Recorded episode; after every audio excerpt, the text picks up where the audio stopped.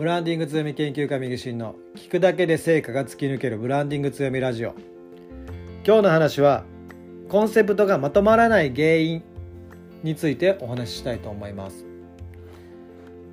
今ストア化の方でコンセプトメイキングの講座をやっております。で、えー、そこにはですねコンセプトが明確になっていない。コンセプトがまとまらない。コンセプトをどうしていいかわからない。まあ、はっきりしないというような方が来られるという状況です。まあ、コンセプトの講座に来られる時点でですねビジネスをしっかり考えてやっている方というところなんでもちろんですね本を読んだりとか他のセミナーに参加されて、えコンセプトが何だ何たるものかというものは分かっているのかなと。で分かっているんですが自分自身のコンセプトがはっきりしないという方なんですよね。自分自身も同じような状況で悩んでいました。いろんなセミナーを受けてですね本を読んでコンセプト大事コンセプトをってコンセプトがなければ集客できないし物は売れませんみたいな話を聞いていましたしまあこういうこと考えないといけないんだなと思って実際やってみようと思うんですがなかなかうまくまとまらない。考えはするんですけど整理できないっていうような感じでした。おそらくセミナーに参加されてる方も同じような悩みなんじゃないかなというふうに思います。この問題についてですねこれはまあコンセプトに限らずというところだと正直思います。一生懸命勉強して知識を得てコンセプトが何たるか。そういうふうなことっていうのは学んでいますと。なので知識を得てですねそれをどのように自分に落とし込むっていうその知恵という部分か、えー、知識だけではなくて、えー、そういったところがちょっとうまく噛み合っていないっていうことなのかなというふうに思います。これはですねわっと知識が What で知恵は How どのようにというようなところかなと思います。なのでそういったスキルの部分が足りていないというような話かなというふうに思います。ツールの部分でいうそのコンセプトの意味合いとかどういう項目かっていうものは分かっているんですがそれを自分に落とし込む。それができないというようなスキル不足というところだと思います。ではこのスキルをどうやって磨けばいいのか。というところなんですがこれはもうまさに思考だと思考だというふうに言えるかなというふうに思います。具体的な例を挙げられてそれを実際に自分の具体例に落とし込む、えー、もう散々このラジオでは言わし、えー、お伝えしているように具体抽象具体というような流れ、えー、概念としてのコンセプトっていうものがどういうものなのかということが分かればですねそのパターンに落とし込むということができるかなと、えー、そのパターンをですね実際に、えー、自分の頭の中で整理をする。整理をしてそれに落とし込むっていう作業をしていく、まあ、その概念がどういうものかっていうのを理解する。そこなんだなというふうに思いました。で実際に自分のワークショップではその概念をお伝えしています。なのでそのひな形、えー、穴埋めの、えー、そういったですね、えー、穴埋め式にですねテンプレートで、まあ、その中に当て込む。そうすれば自分ごとで、えー、考えることができる。でまとまったものがコンセプトだというふうになると。いうような仕組みになっているということです。でそこをですね、え、ストレートに理解して概念に当てはめることができれば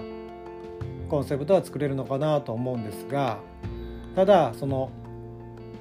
もう一段階進んで考えるとですね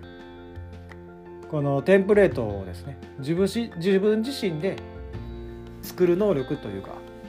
作る仕組みというかそういったものができないといつまでたってもそういった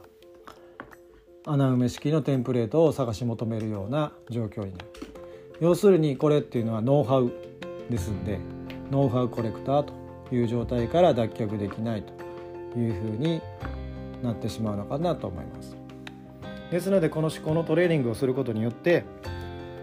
ノウハウコレクターから脱却していけるのかなというふうに思います。コンセプト以外にも他の知識とか得てですね。知恵で、えー、乗り越える。その同じようにテンプレートを作る。まあテンプレートを作るとかその概念を知るということですね。それをパッと分かるようになっていくっていうのはその思考のトレーニングかな。なので思考力の問題というか、まあ、思考の回路というかですね。そういうふうな、えー、訓練をしていくっていうことが大事になってくるのかなというふうに思います。ぜひですね、えー、このまあ、例えばコンセプトというところであなた自身のテンプレートをですね一度考えてみていただいてで他のところで応用してですね、えー、やってみるというトレーニングを繰り返していただければそのコンセプトがまとまらないというようなこともなくなってくるんじゃないかなというふうに思いますんで是非やっていただいたらいいかなというふうに思います。えー、今日はですねコンセプトがまとまらない原因はという話をさせていただきましたがえー、他のところにも応用できる話かなというふうに思いますんでこれこそ応用するのが、えー、この具体抽象具体というような、え、流れと、え、同じかなと同じというかその思考の、え、仕組みかなというふうに思いますんで是非ですね他のところでもちょっと考えていただいたらいいかなというふうに思います。え今後もですね強みブランディングの話、えブランディング強みの話をですねさせていただきたいと思いますんで、えフォローしていただいて、え聞き逃しなく聞いていただければなと思います。何かですねこんな話を聞きたいよというようなことがありましたら、え、Twitter、Instagram、Facebook のメッセンジャーからメッセージいただければなとあとご意見ご感想なんかもですねいただけると嬉しいなというふうに思います、えー、今日は日曜日ですね、えー、朝からですね個人セッション、えー、2組させていただいてその後ワークショップえー、コンセプトメイキングのワークショップやらせていただいてインスタライブもやった後というところでさすがにですねこの年に1日、えー、4, 4件というかですねあるとですねもうだいぶ、えー、頭が疲れてくるなというふうに思います。でその間もですねいろいろ本読んだりとかもしながらやってるのでまあ無理なくやりたいなというふうに思います。あんまり無茶をするとですね長続きしないので適度にやっていきたいなというふうに思いますしただそんなこと言いながらですねインスタライブでもお話したんですが新しい試みをですねいくつかやり始めているところですんでそれも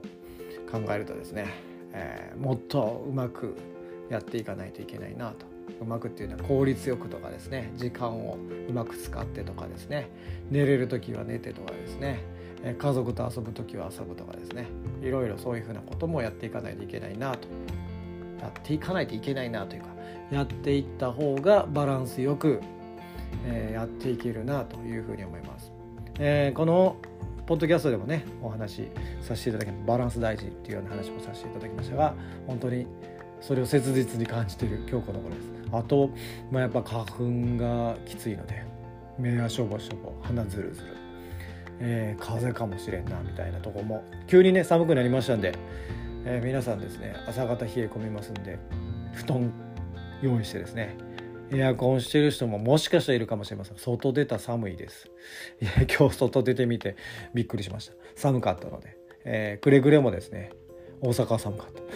た。地方によっては違うかもしれませんが気をつけていただければなというふうに思います。ということで、えー、この後ですねビール飲んで寝ると。あのビール飲んで寝落ちしないように気をつけたいなというふうに思います。ということで皆さんも体くれぐれも気をつけていただいて明日も頑張って、えー、起きていきたいなというふうに思います。本日は以上になります。ありがとうございました。